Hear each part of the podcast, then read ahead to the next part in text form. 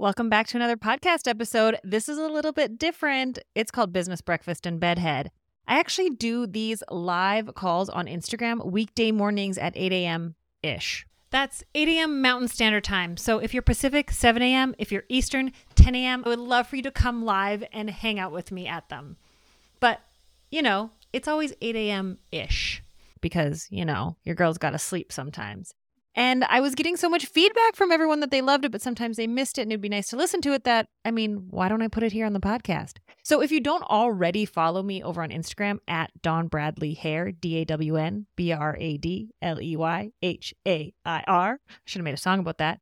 Go follow me there because then you can take part in these live calls and actually correspond correspond like it's like writing a letter old fashioned. You can actually chat with me there and be live on these. But if you can't make them, no sweat. Now they're going to be here. So, welcome to Business Breakfast and Bedhead. Buckle up, friend, and let's dive in. How to create financial stability in the beauty industry. If you're someone who's not a numbers person, you don't like looking at your finances, you're, yeah, you want to make more money, but like that side of things stresses you out. Well, good. I'm glad you're here because you're in the right place this morning. I'm just going to get my light set up here.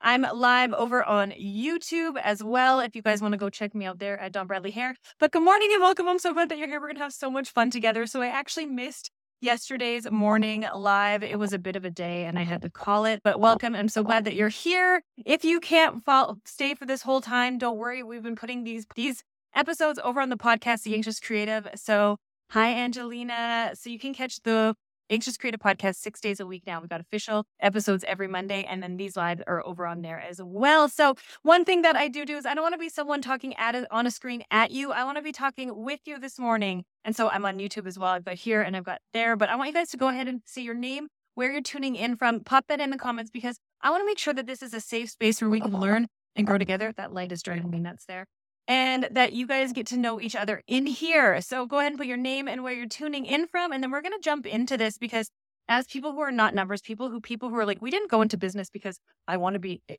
business person we went to business because we love what we do and we love the clients that we see but we realize that we're not being the smartest most financially stable people and we want to create financial stability we want to be able to retire we want to be able to live a life that we love and we're sick of people treating our industry like a secondhand industry that we don't aren't deserving. Has anyone ever experienced that like a client or someone family member or someone outside the industry being like that's really cute or like putting this pretense of like we can't be successful and then we live within that box. And so we're going to talk about around financial stability today. We're going to talk a little bit about how to make more money, how to be better with our money and how to actually realize that we are holding ourselves back with a little bit of these labels that we put in. So we're going to touch on mindset. We're going to have touch on practical things. We're going to dive into it so good this morning. So I want to say hello to you guys. Hi, Rachel.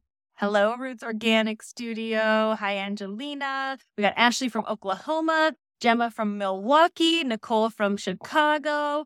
I love it. Good morning. Good morning. Good morning. Awesome. Yeah, it's like a hobby or oh, you do hair, right? It's so freaking frustrating. So before we get into it, money is one of those things that's a very touchy subject.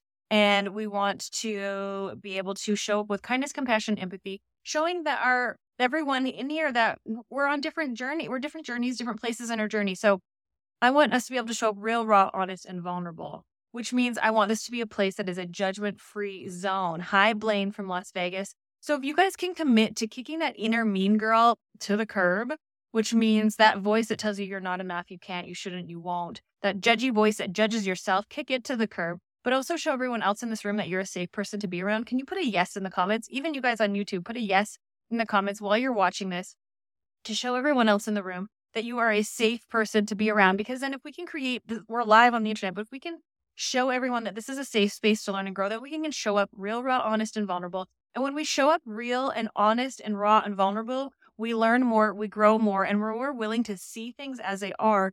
And when we can be actually honest with ourselves about our circumstances, then we're able to grow so much faster. Yes, yes, yes. I love it. So many yeses. Yes. Okay. So, financial stability. First of all, I want you guys to write in the comments, or if you've got a question, there's a question marks down here. Hi, Aaron from Philly. Uh, if you guys have questions or any questions that you have around like creating financial stability, please put it in the question box. Here's the thing you guys guide this conversation. I come here to help you And like I said, I don't want to be someone talking on the screen at you. And I know a lot of us are introverted and anxious. Me too. I know it doesn't come across that way, but it totally, I totally am. But put your questions in the question box down there on Instagram, or if you're on YouTube, go ahead and put it in the comments on YouTube. But I want to know where you guys are at with finances. What do you what do you think holds you back? What do you what do you need more of? How do you need my help? Because here's the thing, and I'm going to start talking because the comments are always a bit lagged. But I want you guys to put in the comments like where are you at when it comes to like what is it that you actually want? Do you want more money? Do you want to know how to get better with managing your money? Or do you seem like you just like can't get ahead? You guys tell me that, then I like I thrive off of you and I'll go from there. But I'm gonna start with I read the book You Are a Badass at Making Money by Jen Sincero like 10 years ago. And it changed my world because I realized that I had this, it stresses me out what is it? Is it making money that stresses you out or just like the thought of looking at your money? But I realized that I had this idea because she, she makes you go through these exercises about like what is it what is enough money and what is the point where we where you think it's shameful to have money? And her example was like we like really admire people who do well in their life but the person who buys a private jet we're like come on. Come on. Really? Is that necessary?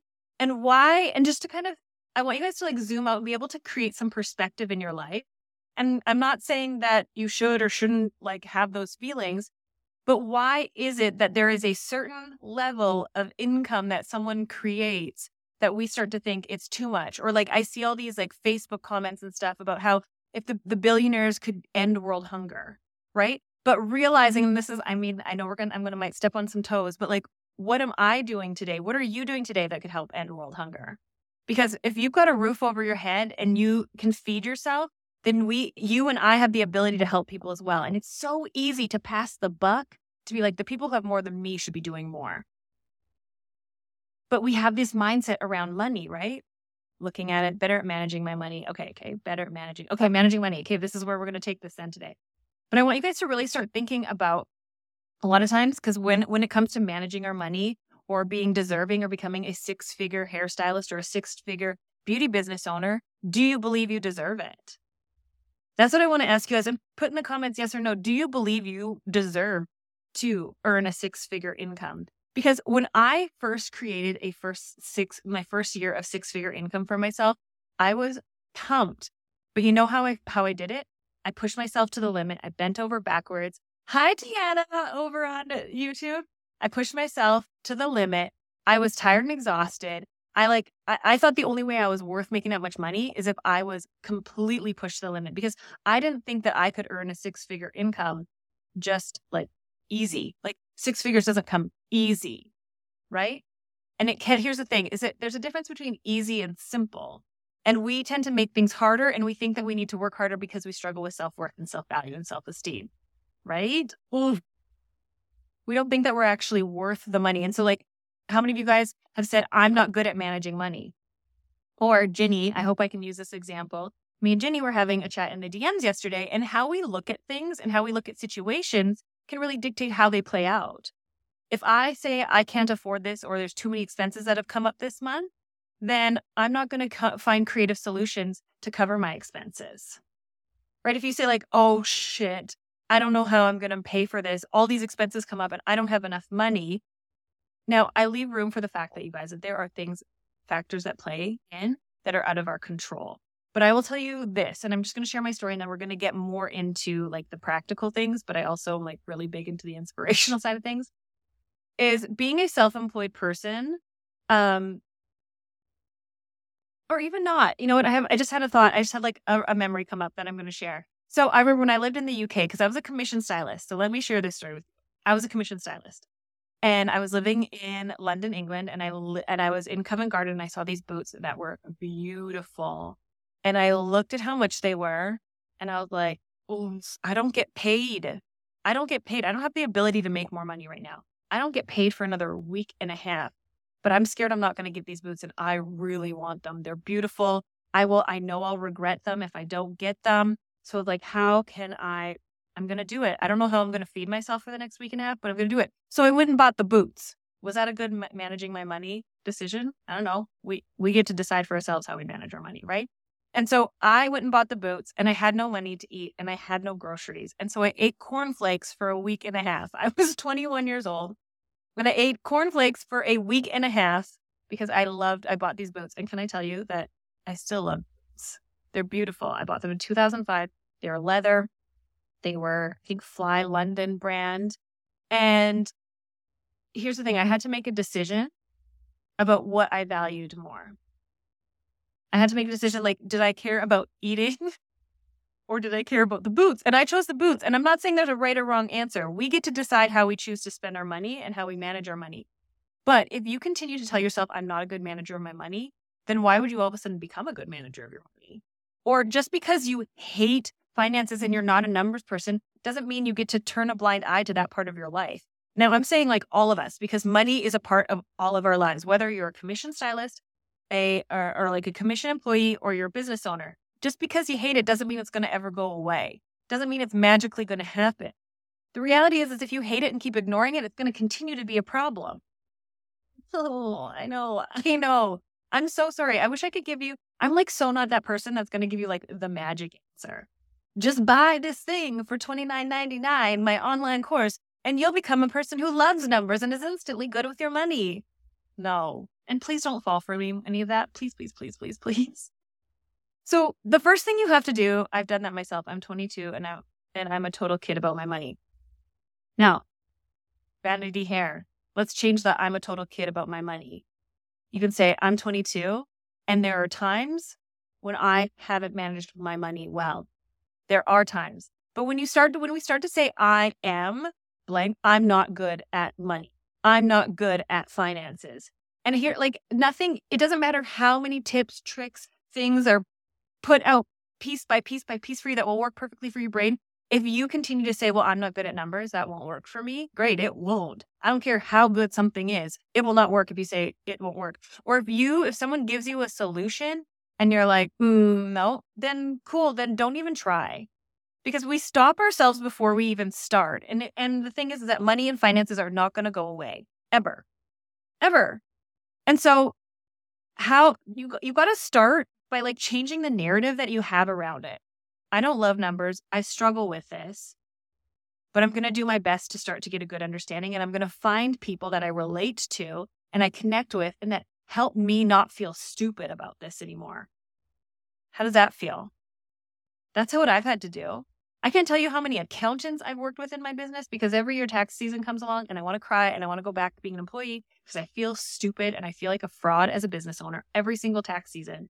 But then I finally, and I had good accountants, but they would talk circles around me with their accountant speak. And I needed to find someone that spoke my language. And so when it comes to learning to understand your finances and become financially stable or managing your money better, find someone who doesn't make you feel stupid Find people in a group, a community, maybe it's this one, maybe I'm your mentor, that can help you realize that you don't have to do it the way everyone else has been doing it.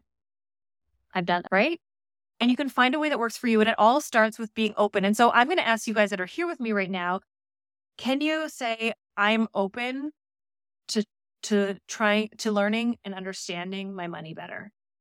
And just put a yes in the comments. Or if you want to write that, I am open to learning and understanding my finances better instead of saying, I'm not good at numbers or I struggle with. Let's switch it to a positive statement that helps you grow and expand. I know this sounds so cheesy, but honestly, it's like step one. Because if you can get out of your way, yes, Nicole says, I am open to learning and understanding my finances better. And then I want you guys, and if you guys can write these down on a post it note and put it up somewhere, it's going to mm-hmm. make such a huge difference. Yes. And say, I am a good manager of my money. I am a good manager of my money. And then I'm going to get into this next practical step for you guys. And I want you guys to know that these are things I love coming here live and sharing this free mentorship with you. Mentoring is like one of my favorite things because I struggled for so long by myself. And that's the whole goal and purpose of my business is to help you not struggle with the things that I struggled with alone. I want to create a safe space in a community. And like my Rock Your Business students, they're kick ass. How many RYBers are in the house right now? Deanna over on YouTube, I know is one. But I want you guys to really to know that you're safe here because I didn't feel safe for so long and I struggled. And these things you can do on your own and you can struggle on your own and you can continue to do it on your own, but why not do it in a supportive community? And that's why I come here live every weekday morning to help you guys grow and learn and expand. And so putting on a post-it note, I'm a good manager of my money. Now, here's my tip that has changed I don't I suck at budgeting. Anyone else suck at budgeting? Like just put budgeting and like a downward a downward thumb emoji if you suck at budgeting. I can't tell you how many times I have tried to budget in my life and business and it just doesn't work for me. I don't care how many apps, how many answers for my brain and my ability, it doesn't work. I am a good manager of my money though, I will tell you that. And here's the funny thing is I used to say because I'm not good at budgeting, I'm not I'm not good at budgeting, therefore I'm not a good manager of my money. And I have tried many different ways to budget. I will tell you this much. And it still doesn't work for me. And so what I had to learn to do is go, okay, is budgeting essential to being a good man, to, to being financially stable?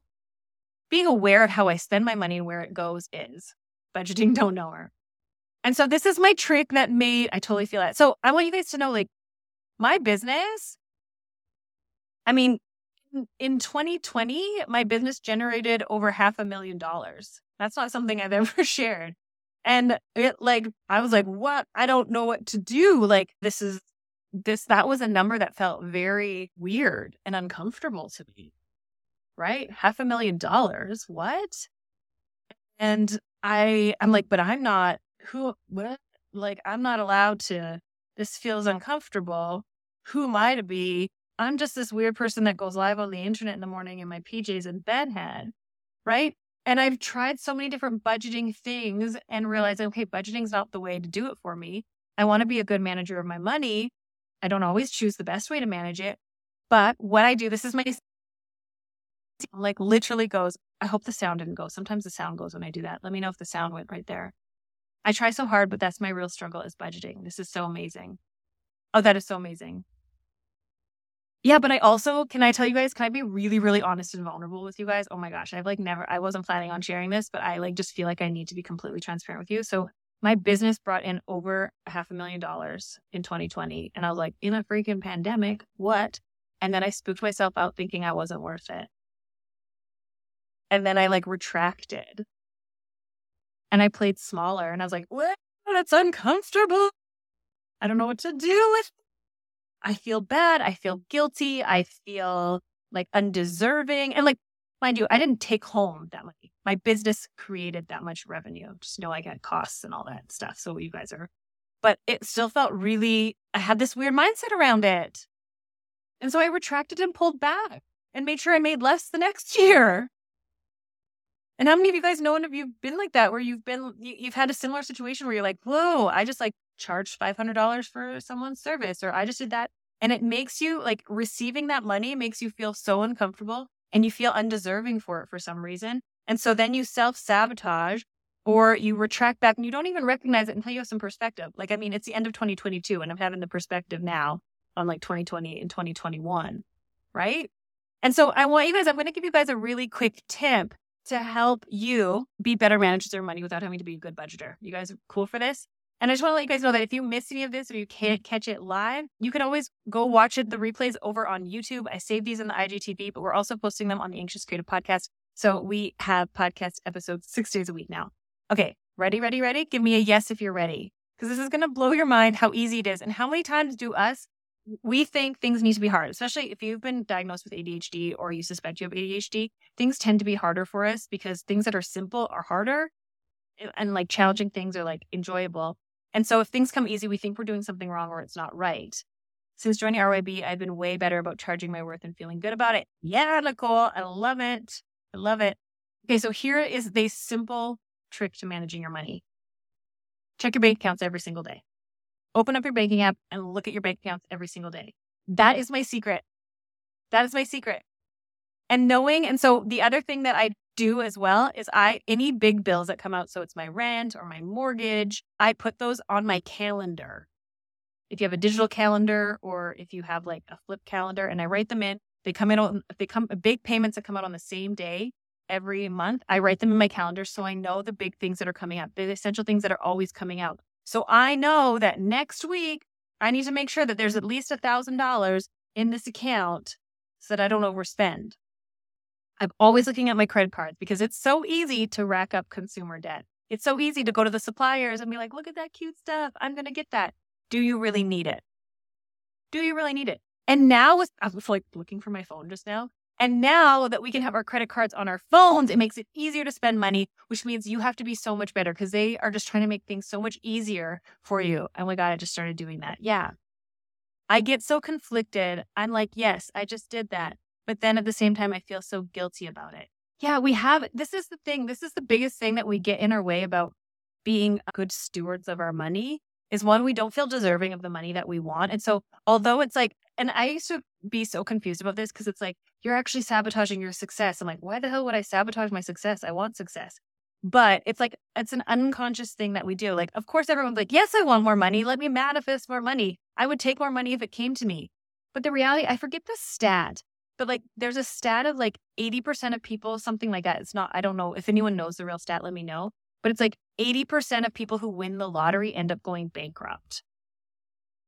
It's not about having more money. Having more money, oh, if only I had more money, I'd I'd be better at managing my money. Or if I had more money, then I'd hire people to da da da da da da. What are you doing today with the money you have? And how are you being responsible with it? And honestly, that will grow, help you grow in your money management. Are you guys with me on this? I know. I mean, I feel like I'm losing people on this live because I'm giving you the harsh truth. But if budgeting is something you struggle with and if you you don't feel like you're a good money manager, I want you to I want to say to you right now, get out get out of your own freaking way. Get out of your own freaking way. It's time to put your adult pants on and go, okay, clearly I'm embarrassed about this. Clearly I struggle with this. This makes me feel so freaking insecure. This is the one thing that makes me feel like a complete fraud as a business owner. I hate this part of my business. I don't, let's just be real and honest about it. Stop saying, like, well, I don't like it and I'm not good at it. And I just want to be, I just love my clients and I love doing what I do. Cool. Yeah, me too. But the reality is that the money thing's not going to go away. So continuing to say, like, well, I'm just not good at it. And then continue to be like, oh, I wish I had more, or I'm not going to be able to retire, or I'm going to quit the industry because like my clients won't pay me more. And you put the onus on everybody else but you. I mean, it's a really naive and ignorant way to live, and it makes you feel safe and it makes you not have to take any responsibility for yourself. But you won't achieve any of those goals that you're wanting to go for either. And I don't know about you. I mean, I know this is a little bit of tough love with Dawn this morning. But I don't know about you, but I don't want to be like 95 years old on my on my deathbed going like, I wish I would have tried. I wish I would have at least tried to look at things a little bit differently. Maybe I didn't have to follow what everyone else was saying. Maybe I didn't have to do it the way everyone else was doing. Did I was I really just getting in my own way? What if I had just taken a little bit of time to really like observe myself in these situations? Right? How are you getting in your own way when it comes to your money? And does anyone have an answer to that right now? How are you getting in your own way? How are you actually sabotaging it? And how are you managing the money that you have right now? Because I see so many times life myself included, I still do this. Well, if I have this or if I did this, then it would, and then it would work better. No, you can make it work. Like, honestly, this is, this is like prime example of my own business. I have like this weird thing about my graphics and like having things like look a certain way. And I get like really preoccupied as it. And it's like, it's the deterrent from me for doing like the work that actually works. I'm like, no, like that graphic doesn't look proper. Or like, oh no, I need to make that look better. And really, when I look back on like my business over the last five years, some of the most successful moments I've had and the most impactful, not, not even from a finance point of view, but like the impact that I've had on other people and the change that I've been able to help people produce in their lives, my graphics sucked. So, what are you using as an excuse thinking like, oh, I need to spend more money, or in order to make more money, or in order to be financially stable, or in order to be a good manager of my money, I need to first do this, or I need like a whole weekend to go to this course, or I need to get this app, or I need to do this. No, those things can help. Absolutely. Don't get me wrong. Absolutely. I mean, I have a whole module inside of my program, Rock Your Business, that helps you with your finances in a really simple, easy to use way, way for the creative neurodivergent brain.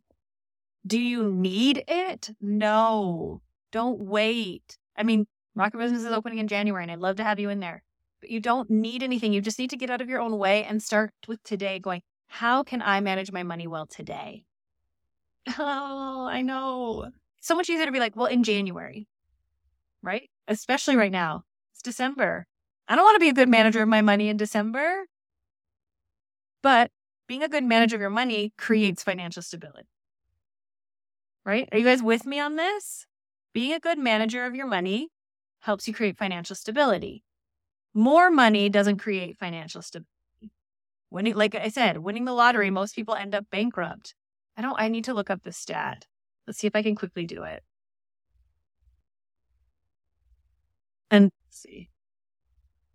Let's see. Hi, hi, Renee. Let's see if there's any comments in here. How are you guys feeling with this? Is this landing? What, what have, what have you taken from this so far? Because creating financial stability means being a good manager of your money.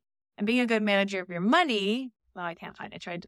Most lottery winners go into debt. Okay, USA Today. This is from 2021. Someone struck gold. Nearly 700 million lottery tickets sold in California. I mean, I'll have to look for it. But anyway, the reality is, is people who win the lottery don't all of a sudden magically become good with their money. And so if you owe the government for your taxes, if you're not putting money aside for your taxes, if you're not, here's the thing is we get stuck on like the number, like, oh, well, I brought in this much this today. And so I made this much. And it's like, I can't retire because, you know, I don't have retirement as a self-employed person. Well, why are you putting money aside? Well, because I need all that money to live. Okay, well, maybe you're living beyond your means then, right?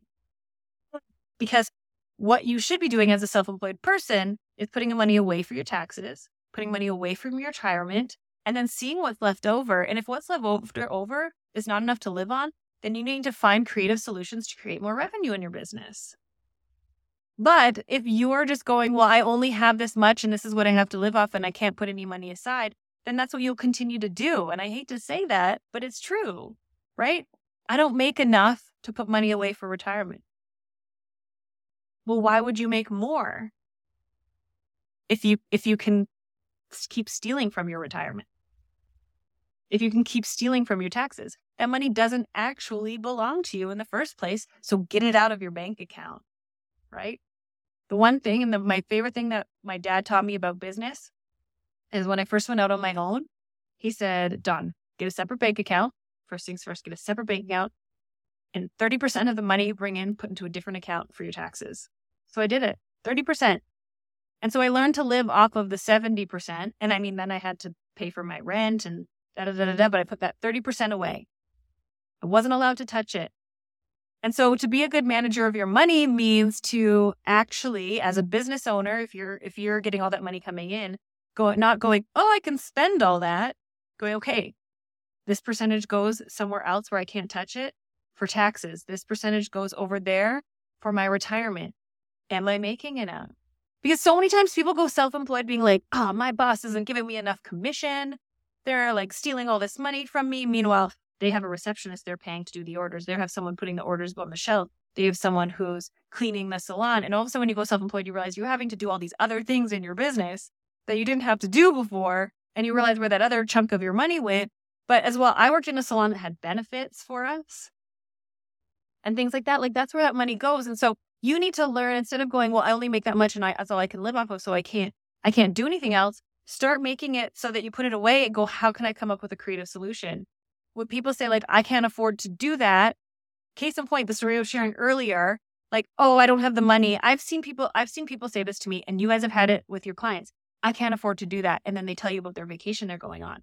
I can't afford to get my hair done or I can't afford that. And then we get pissed and annoyed. But the reality is, is they don't see the value in it.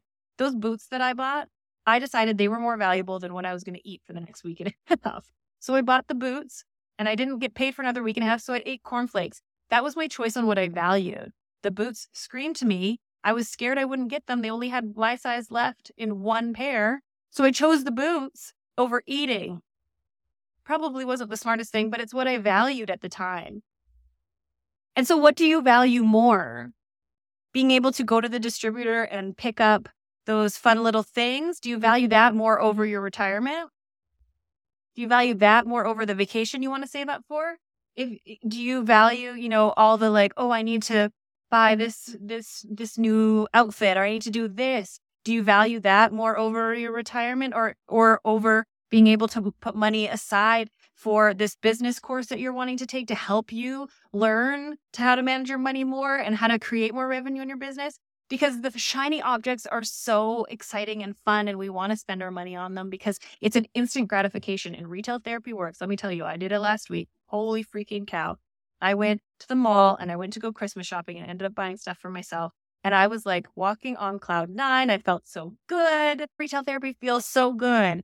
And I'm not saying not to do that, but you have a choice at every moment. I actually like have misplaced my business credit card.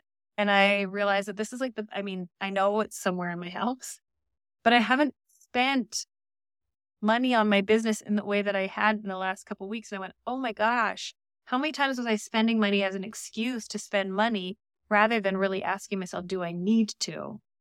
Do I really need to do this? Am I thinking this is going to be answer? And then especially when it comes to like programs, like group coaching, mentorship, you know, retreats, things like that. And like, I mean, I offer those, but I want you guys to ask yourself, like, buying the thing, buying the template, buying the course, getting the mentor isn't in and of itself going to give you the thing. Buying the gym membership, getting the treadmill, getting the Peloton isn't going to make you fit. Are you willing to put in the effort? And so, those of you guys that have said, I want to be more financially stable and I want to become a better manager of my money, are you willing to do the work? Yes or no? Just put in the comments. Yes or no? Are you willing to do the work? Now, like I shared with you guys, I've tried to do work that fit, worked for other people's brains. I'm not an accountant. I am not a business person. I am not someone, my brain works in a very different way. And I can, I've learned how to come across where I like appear to fit in with the mass majority of the public. But the reality is my brain works so differently. And it, it is like, it, I'm going to cry. It is such a sore spot for me because so many times I remember someone saying this to me, like, Dawn, it's easy. It's easy. And I'm like, it's not easy. I remember someone saying this about bookkeeping. Dawn, it's easy. It'll take 10 minutes a day. Just do it. And I'm like, you don't understand. And it made me feel so dumb because it's really easy for a lot of other people, but it wasn't easy for me. And so I really struggled with that for a long time. And I still do clearly because I'm freaking crying on the internet too, guys. Because when it's easy for someone else and all they just keep telling you it's easy, it makes you feel like shit. And I'm not saying that these people that have said this to me are like trying to make me, but the reality is that like my brain works very differently. And so these easy things that like, oh, like budgeting made simple or like this is this, it's like it's freaking hard. And why do I feel so stupid? Why do I feel like a loser and I should just pack it up? And clearly I'm not cut out for this because to be a successful business person means you're supposed to be good with understanding these easy things that happen for everyone else. But why can't I be good at this? That's the narrative. That's the thing I fight with still. I don't want you guys to think that I've like overcome it. Feeling dumb and stupid because these easy things. And so then I hide it and then I turn a blind eye to it and then I ignore it because I feel so dumb. And then it becomes a bigger monster. Right? We push away the things we don't want to deal with that make us feel dumb, that make us feel worthless, that make us feel like we suck. We push it away and it grows bigger and bigger and bigger and we keep ignoring it. But the moment that, and I've been, this has been like the common theme, if you guys have been part of this six week series I'm doing, is showing up and being vulnerable and being able to admit that isn't easy for me. And I gotta be honest, I struggle with managing my money. Oh, what a weight off to be able to share that with other people and stop trying to pretend. Right? I can't do it. It's too much for my brain. My husband helps me. I love that, Nicole. That's why my partner says about cooking. He says it's easy. I disagree, right?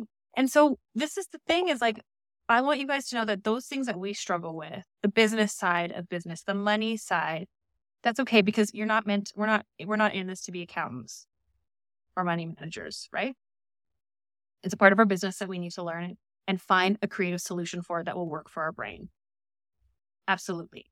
But you didn't become a business owner, a hairstylist, a lash tech, a nail tech to be good at numbers. So, whew, take that stress away. You don't need to stop. You can stop pretending that you get it and you understand it. and the beautiful thing is because our brains don't get those things, is because our brains are so amazing in other ways. We are creative people. We see the world through a different lens. We understand things in a different way. We problem solve like no other. And I want you to know that the things that make you feel stupid, dumb, and like you're a loser and that you'll never make it, and clearly you don't have what it takes, and all those things that run through your head, you have just as many and more amazing things that people look to and admire. And here's the shitty thing about the world is we don't share compliments and what we admire about other people enough. And especially with the ones we love and the ones we're closest with. I'm getting super emotional. because what often happens is when we admire other people, instead of going, oh, wow, like, look what you're doing. I'm so impressed and like that, I'm in awe of that. Instead of that, we turn the narrative on like, I suck. Right. And it's funny. And so, those you, you guys that are like me that are like thrive off of words of affirmation and are rejection sensitive people. So, even perceived rejection, like someone didn't tell me I did a good job. So, therefore, I must have done a bad job. We need that. We, we, we, we thrive. I don't want to say we need, but we thrive off of affirmation. And so I want you guys today, what, what, look, creating a habit of affirming each other. This is something that I teach my students inside of Rock Your Business to do is like share your wins, have an accountability partner, support each other. Because the more you give affirmation to others, the more it will come back. And I can't say it's going to be guaranteed. And there have been days in my life where I feel I've had like pity parties, like full on pity parties of like, like be honest, I've been like, I give so much to other people. How come no one's giving back to me? Right? Like I've had those moments and we, if we, it's hard to admit. I don't like admitting that I'm like, I felt totally sorry for myself that I helped so many other people. Nobody's like reaching out to see how I'm doing. Right. And like, then, but then we make ourselves a victim. And the reality is, is like, we're just having a very human moment. And if I didn't admit that to you guys, I wouldn't be being real and honest and vulnerable. And that's really important to me is be completely transparent. There have been moments where I've totally had a pity party and felt like I don't help other people for a transaction. But yet I've had moments where I'm like, where is the transaction? Right. And it's like when a client asks, I'm going off on a tangent now, but like when a client asks for a favor or for you to come in on your day off or for you to stay late or for you to squeeze them in and you do it because it's, and then you're pissed when they don't thank you enough. Have you guys ever had that? When you're like, I just squeezed you in and they're like, cool. And you're like, wait a minute, where is the telling me how amazing I am? Because a lot of times, how we sabotage our lives and our businesses and why we struggle with boundaries and why we struggle with communication and why we emotionally discount and why we're not good at, at managing our money is because, sorry, crying really made my nose run. The reason why we do all that is because we are motivated by affirmation from other people. We are motivated by money, sure, but at the end of the day, we want to feel worthy. Oh, did I just like hit that so freaking right on the head? We want to feel worthy. And so the thing that motivates us most and the reason why we keep sabotaging our businesses in other ways and we don't understand is because the desire to be worthy, to be affirmed by other people, is subconscious, but that desire to be worthy, to be valued, to be seen as someone to be admired, to be affirmed, is that desire, that unconscious need is stronger than the need to be financially stable or to manage your money better or to have good boundaries or to have good communication or to follow through on your policies. The desire to be liked, to be needed, to be wanted, to be valued. Because self sabotage, what I've learned over this last year, and I read the book The Mountain Is You by Brianna Wiest, and you guys, I highly recommend it. I haven't even finished it. But she talks about it's not actually sabotaging yourself. Self sabotage isn't actually, you're not trying to sabotage yourself. It's an unconscious need that is outweighing the present need that you think you have. So if you're like, I want to I want to grow my business. I want more clients. I want to get more clients in. That's your want. And you're like, why can't, why do I seem to keep sabotaging myself? Why do I keep getting in my way? I just want more clients. That's all I want. I've been manifesting it. I've been like, why? But if you're really honest, I'm going to share mine, what I used to have, my unconscious need. And the podcast this week, FYI, like yesterday's episode that came out, it's all about how to grow your clientele as an introvert. DawnBradley.com slash 168, I believe, if you want to go listen to it. But if you have this desire to like, I want more clients, but why can't I seem to get more clients? I want you to think about what is the unconscious unconscious need or want that is winning over that. And mine was, I just want people to like me. That is like a deep seated thing for me in my life. I just want people to like me. And so the thought of going out and handing out cards or offering people to come in and book with me, what if they reject me? What if they say no? What if they say I'm not like the fear of that and then people not wanting to see me was terrifying. So I'd rather just not invite anybody. So yes, I want more clients. I'm doing all the things. I'm posting on social media. I'm putting on my stories. I'm putting my availability. You're playing it really safe because you're shielding yourself from the possibility of the perceived rejection of someone saying no, thank you. But what if you actually start to go, hey, what is that unconscious desire that's winning out right now. Hi, Nina. And so this is very mm-hmm. relatable, especially since words of affirmation are my love language and God, do I love validation? Right. And so I want you guys to think like self sabotage isn't about, sab- you're not sabotaging yourself. It's just that you have an unconscious desire that is outwinning the current one. You want to get mm-hmm. financially stable. You want to become a good manager of your money. I mean, Nina and I can both, talk, Nina will give, like, Nina's like the queen of this. She's got to make that money course, right? Rock Your Business has a whole module helping you for ways that work for our neurodivergent creative brains. You don't have to become a bookkeeper. You don't have to do it all the ways that everyone's been telling you. If though, if you tried many, many times and it still doesn't keep working, then maybe those methods aren't the right ones for you. And that's okay. It doesn't mean you're stupid. It doesn't mean you're dumb. It doesn't mean you're a loser. It doesn't mean you're a shitty business owner. It means you're a creative person that is amazing at the work that you love to do and the clients you get to connect with.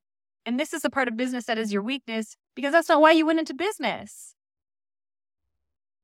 But there is something that the, the, the reality is, and I think Nina will back me up on this, is like just because you're not good at, at managing your money, just because you don't understand finances, just because you don't want to be an accountant or bookkeeper, cool. But that does not mean that money and how to manage it will go away just because you suck at it, like myself, I'm, I'm, I'm not naturally someone who like wants to have a spreadsheet in front of me and create a budget. Like I said, I've never done budgeting. I don't do budgeting. My secret is I just look at my bank accounts every single day and I know what my expenses are. But money and having to manage it is never going to go away. So you need to find people and places, things that you feel safe in, that you can show up and feel safe to be honest and vulnerable. Because I'll tell you, there's so many times that like I'd go places and like, yeah, totally get it. Cause I was so embarrassed. I'm like, people knew that I don't get this. Then I'll be seen as a fraud and a loser. And I don't want to be affirmed that how I feel is true. So I'll pretend that I get it. But because I'm pretending that I get it, I can't ask the questions that I need to ask to get the answers that I need so that I can understand. So, first and foremost, you need to find a space where you feel safe and comfortable in. Yeah, Nina, listen, I almost failed out of high school because I sucked at math and here I am teaching it. You got this. Absolutely. Absolutely. And so I want you guys to know that, like, I'm just going to see here that go away, but you need to find people and places that you can feel safe to be vulnerable, ask the right questions, and get compassionate answers back and have people who are willing to work with you and how your brain works.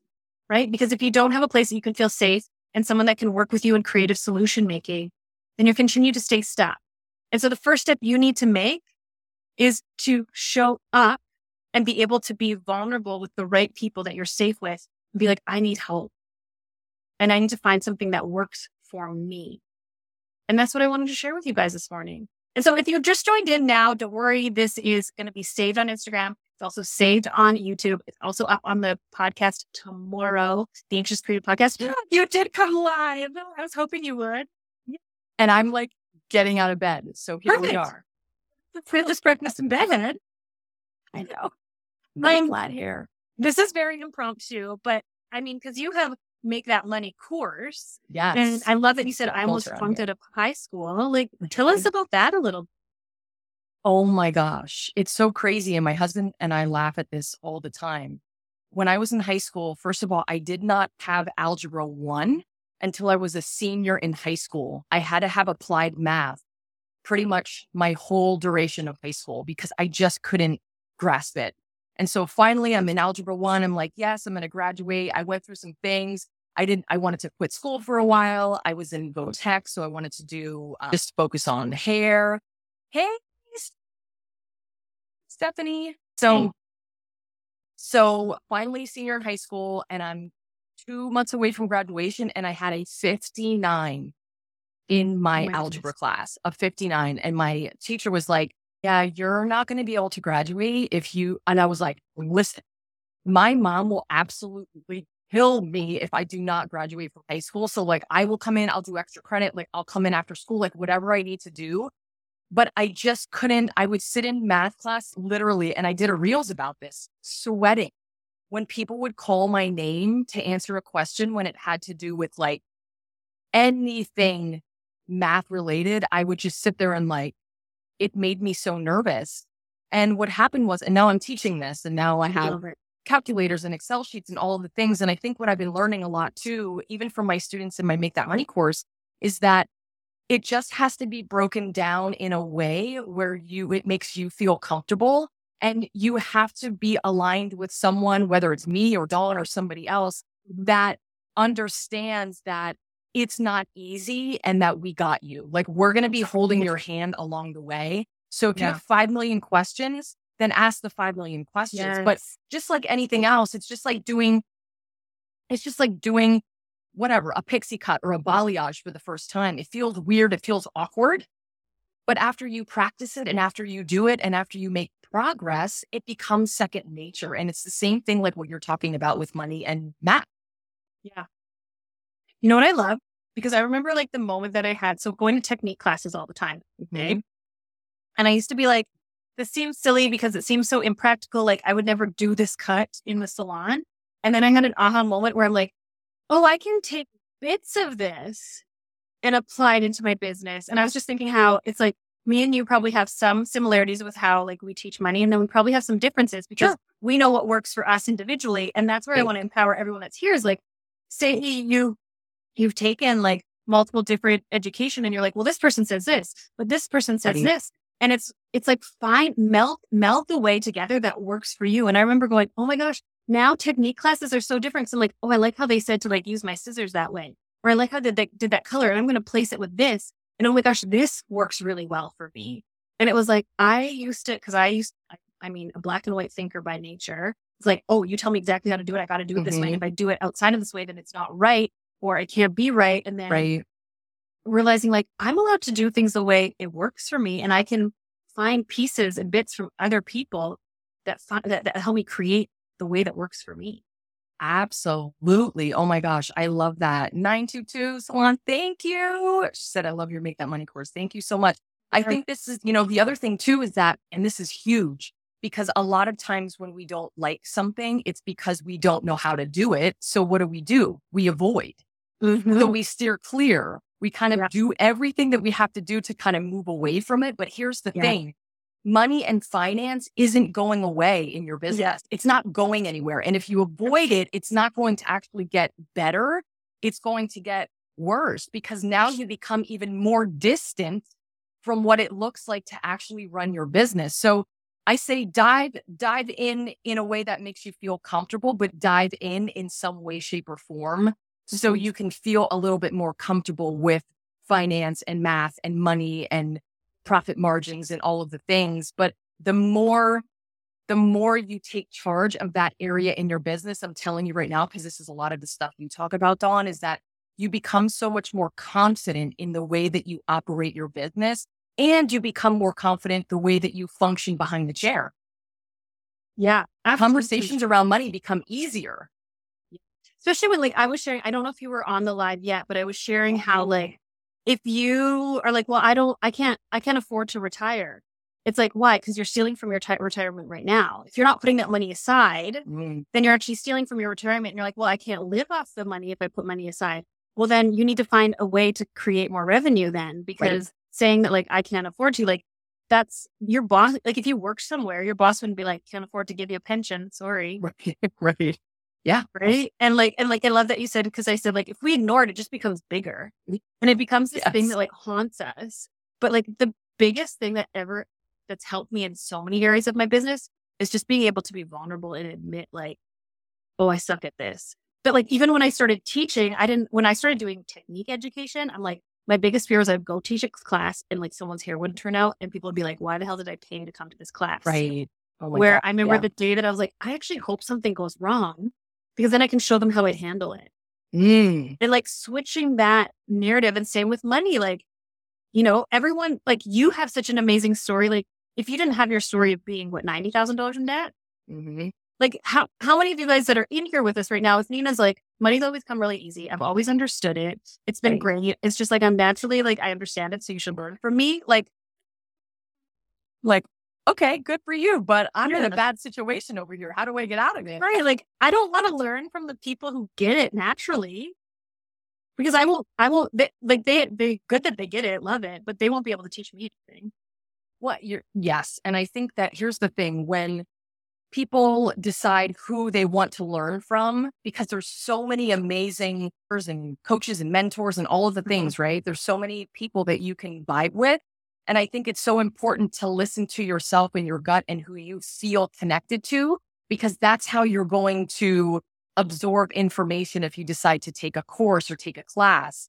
You have to be connected with that person. And I think the reason why people connect to you or me or other educators that are being vulnerable is that we're saying, Hey, I was really shitty at this. Hey, I was now $90,000 in debt and, and I've been in debt, not that significantly, but pretty, pretty bad more than one mm. time. Like, Hey, mm. I almost closed my business twice.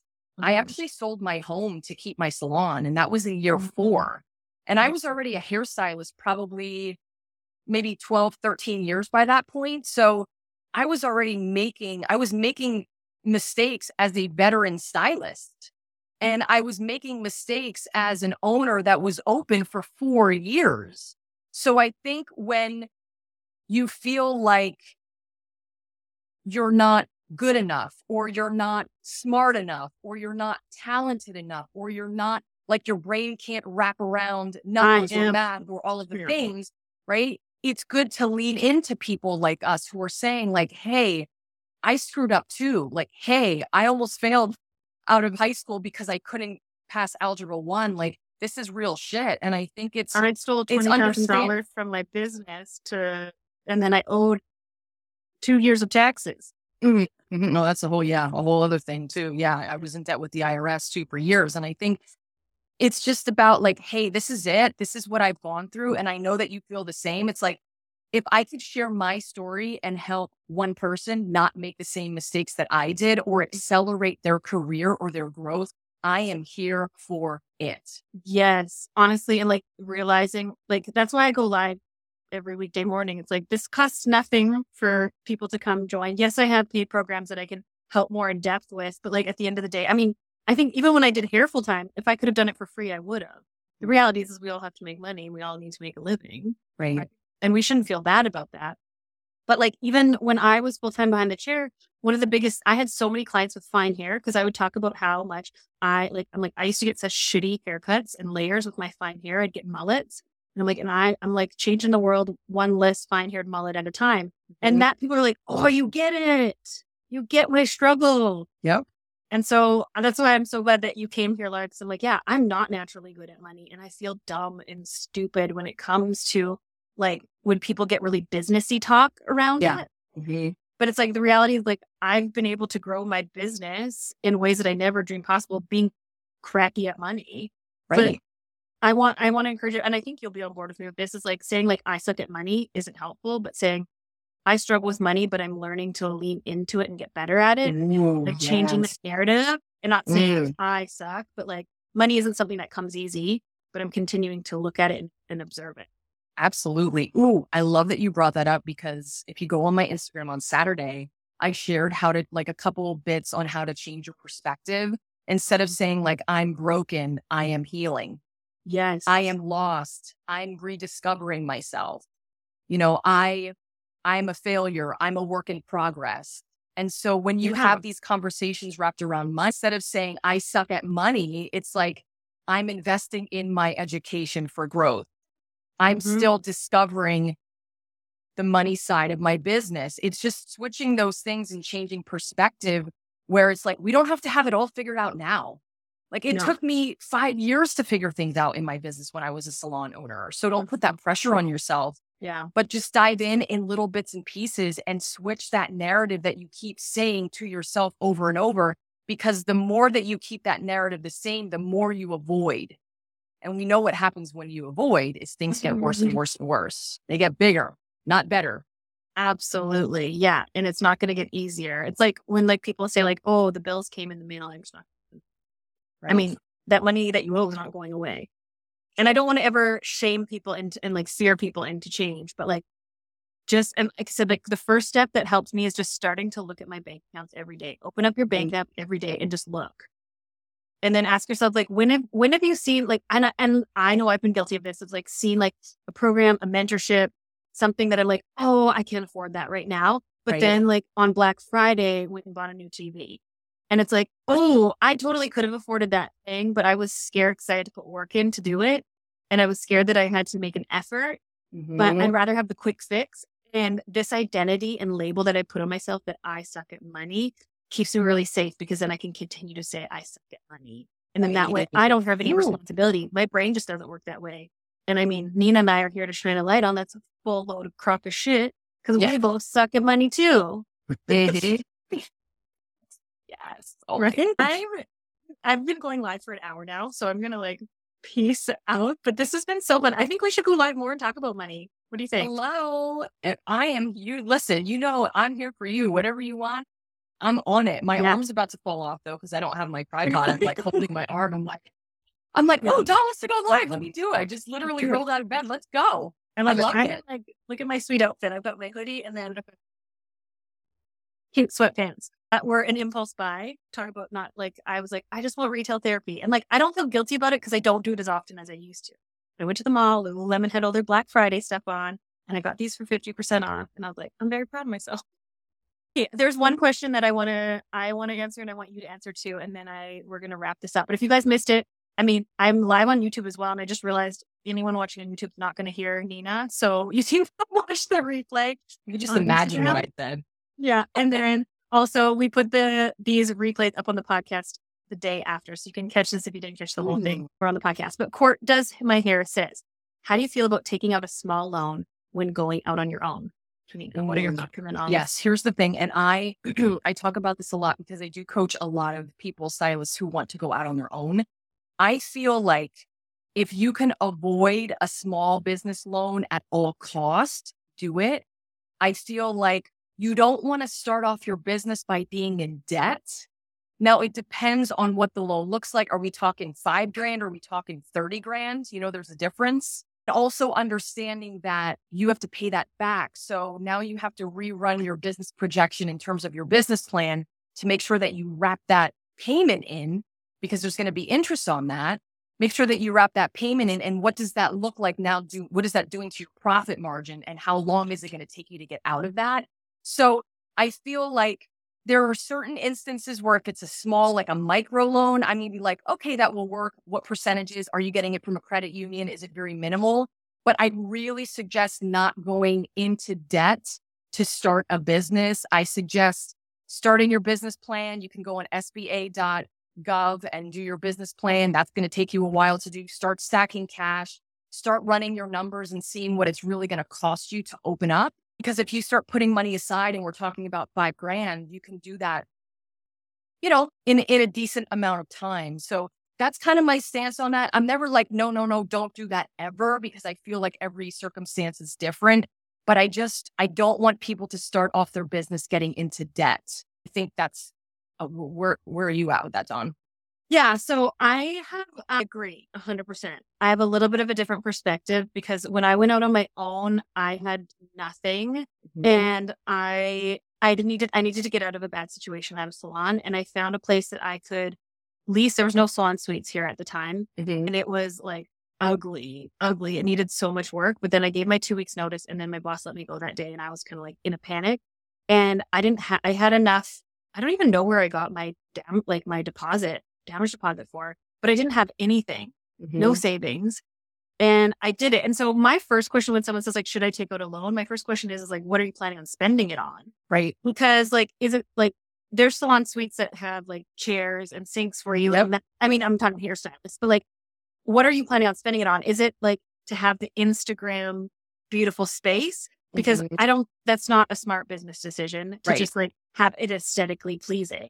Is it because you like actually need like functional things like a chair and a mirror and a sink Mhm. and like a plumber? Okay, I understand that. I got really lucky that I found a space and I'm not, I just share in stories because that's how I do better. I found a space that like had sal- uh, was a salon, but it had like carpeted carpet by the sinks. Right. And I hated it, but I just as I could improved it because yeah, I've never taken out a loan for my business ever to this day, ever, ever, ever. And I'm not saying that it's not a bad like it can be a good thing and it can help accelerate a growth. And I've never opened up a multi-share salon either. So Right. like from that perspective, but going out on my own with the availability of salon suites, I would say like, and it's all situational. So Courtney, like, obviously I'm not saying this is like flat across the board, but I would say like avoid it at all costs if you don't need to. If it's just to have like fancy things that make it look nice. Like I, when I moved to Calgary, I worked from my basement in a rental that was like not cute. And I charged the same as downtown because I knew the value of the service I was providing. It wasn't, people don't come for the value of how cute your space is. Oh no, Nina left. So I just want you guys to know that like, that's kind of where like, I loved what Nina shared. It's like, yeah, you need to like know how much your business is costing you and understand all those things that go into it. But do I think, I don't think a business loan is necessary. And like, I agree with Nina, like, if you can avoid it at all costs, please, please do. Because like, yeah, I like Nina, Nina says it so much more eloquently than I do. But like, you don't want to start off your business in debt. You don't want to have to pay back a loan. And I always did things as I could go. Oh, maybe she's back here. I always built like, like my first salon, like my clients love being able to see the transformation too. And if you have this fear that like clients will come to you because your space isn't cute, then that's something to look into. But yeah, I would say like, and like how Nina said, like if it's for five thousand dollars, not worth it. Not worth it. I, yeah. Sorry, I fell off. I, I was like, said. oh, I'm bored. I went into stories somehow. I don't even know what happened. I was trying to read her comment. I think she was saying five, 10, five to 10K to like just have for extra, like for tools and things, like just to kind of keep on hand. I think it's also thinking about like, okay, how much money am I going to pay on that five grand to have it for extra, you know, for things? Because you're going to pay interest. rates aren't cheap right now, right? You're going to pay interest on that loan. So it's like figuring out, do I need that 5K? Is it going to be sitting in an account? And what am I going to be paying in terms of interest on that money to sit there? Or am I, what am I using it for? I love that question. What am I using it for? And I think, you know, having a beautiful salon is amazing, but investing, overindulging and investing isn't going to bring you new clients. If you spend $100 on a chair or $1,000 on a chair, does that mean that you're going to grow your business faster?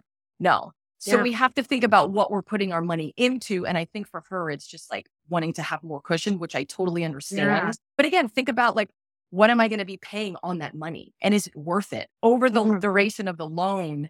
How much am I actually going to be paying on that five or 10K? So and I'll say this, like, and I know this, this is like not good, wise business advice. I will preempt with this, but like, if I have a cushion, I get freaking lazy. And so I'm gonna, that's, that's what I'm saying. This is bad business advice. Like, I have savings, but I can't see the savings. Cause if I see the savings and then, then I like get, or then I rely on them and I get lazy. Mm. So I like my financial advisor's like, Dawn, you're the best client ever. Cause you like forget about the money that you have saved. And I was like, yeah, yeah because if I see it, then I won't if I don't have a fire under my ass, mm-hmm. I don't mm-hmm. get shit done. Mm. And so, and like my story of going out on my own is like, I think like having, I've never made a business plan because it, I felt dumb and it felt overwhelmed. I didn't know how to do it. I've never made a business plan. I'm not, I'm like not saying that's something that you guys all should do, but I'm just saying, didn't have a business plan, didn't know how to do any of it until I started, until like I lost, I gave my notice. They let me go that day. And I was like, oh crap, I'm in it. And the only way that I get shit done is if I'm all of a sudden in it. So I, I personally have to jump and then figure out how to land. Because if I start figuring out how to land, I will delay, delay, procrastinate, procrastinate, procrastinate, right. find another oh new thing, and then never actually take action. So if you guys are similar to me, like take the first step and do it and then figure it out. And like I said, I yeah, I had a used chair for the longest time, like Facebook Marketplace, like friends, like find things you can do it really inexpensively to start. And right. then I think both of you and I would probably agree on this is like there's nothing more rewarding than buying things as you can afford them. Yes. And the pride that you have of like, I built this. Absolutely. And I own all of this. Yeah, for it's sure. Not, it's not on loan from the bank. Mm-hmm. Oh yeah. And, and I, I love looking back at the pictures of my both my like my first salon and then my salon here in Calgary when I first got it. I mean, I had to get a plumber. It wasn't a salon before, so that was an expense. I had to get a plumber come in, plumb in my washer and dryer. My washer and dryer I have had since I first opened up my first salon, and I got them. They were display units at a furniture store, oh so I got them on a discount, and they yep. still work great. And but I didn't put anything into my salon, and I bought like these shelves off of Wayfair and then spray painted them. It's so embarrassing.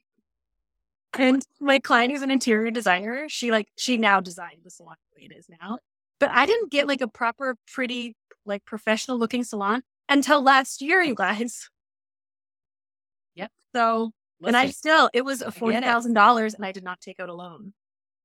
Right. I think, you know, it's kind of building up to get to that point. You know, mm-hmm. you made mm-hmm. such a good point. When I opened up my salon, I was very cautious about how much money I was spending. And then when I moved into the the other location, because I was in a very small, maybe six, seven hundred square foot spot, and then moved into a sixteen hundred square foot spot during the recession, during the time I was actually broke, I took that leap of faith to move into a bigger spot with a higher rent.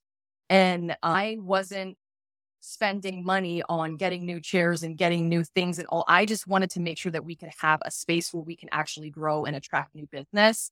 So then after probably year six, seven, eight was when I started to really invest in the decor where I actually could spend money on lighting and spend money on getting brand new chairs and brand new stations and all of those things. And it was nice to be able to do that and not feel because I was always in debt. I was always in debt for years and years and years. I was in debt. So to not be in debt and have to buy those things like not being in debt was really celebratory. So I'm I'm really glad that you're bringing that up because there is a sense of like empowerment in that. And so yeah, I think it's start small. And if, if mm-hmm. I could give like the biggest piece of advice, like the biggest biggest piece if you're thinking about going out on your own, if you're thinking about opening a salon, make sure that you can run the business on your own you can cover all of your business expenses. You can cover your rent. You can cover the, the everything without having to bring on stylists to support that expense side of it. You should always be able to cover all of the bills and keep the doors open just you, as opposed to going in really big and getting whatever 10, 15 chairs and then strapping yourself with a six, seven, eight, nine, ten thousand dollar rent.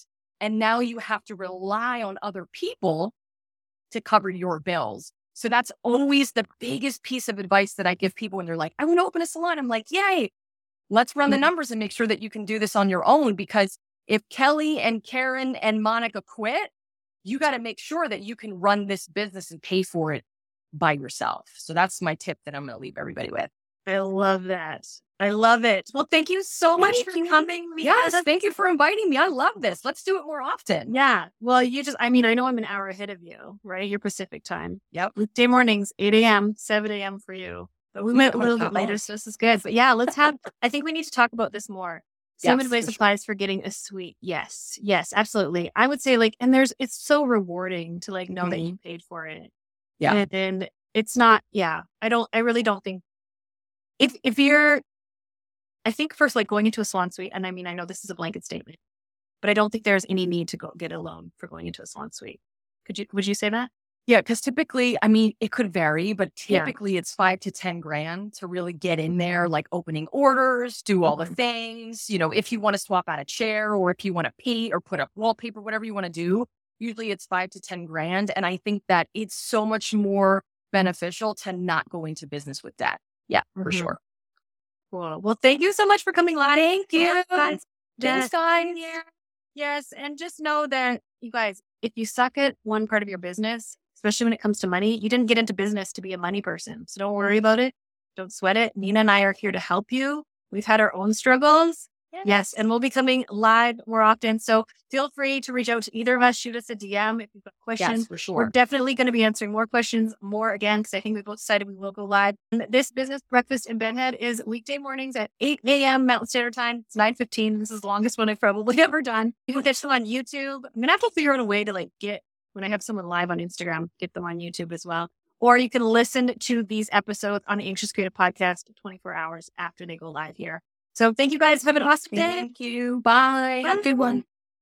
Thanks so much for listening to the podcast and Business Breakfast and Bedhead. Like I said, I would love for you to join me live on Instagram every weekday morning at 8 a.m. Mountain Standard Time. That's 7 a.m. Pacific, 10 a.m. Eastern, and get your questions answered directly from me. It's so fun and it's super cash, and I'm always in my bedhead, usually in my PJs, and we have the best time. And if you enjoyed this episode, let's spread the love and share it with a friend, a coworker, or a family member. Make sure to like and subscribe to get this out to more people. And if you didn't know, I have monthly contests, and all you got to do to win some awesome prizes and merch, and who knows, I think the, the prizes are going to get better as we go. Just leave a review wherever you listen to this podcast. That's a huge help for me, and I want to be able to honor you and reward you by putting your name into the contest. The winner is announced the first Monday of every month. And I'm so excited because I hope you win next. So go leave a review wherever you're listening to this. And until the next episode, stay weird, friend.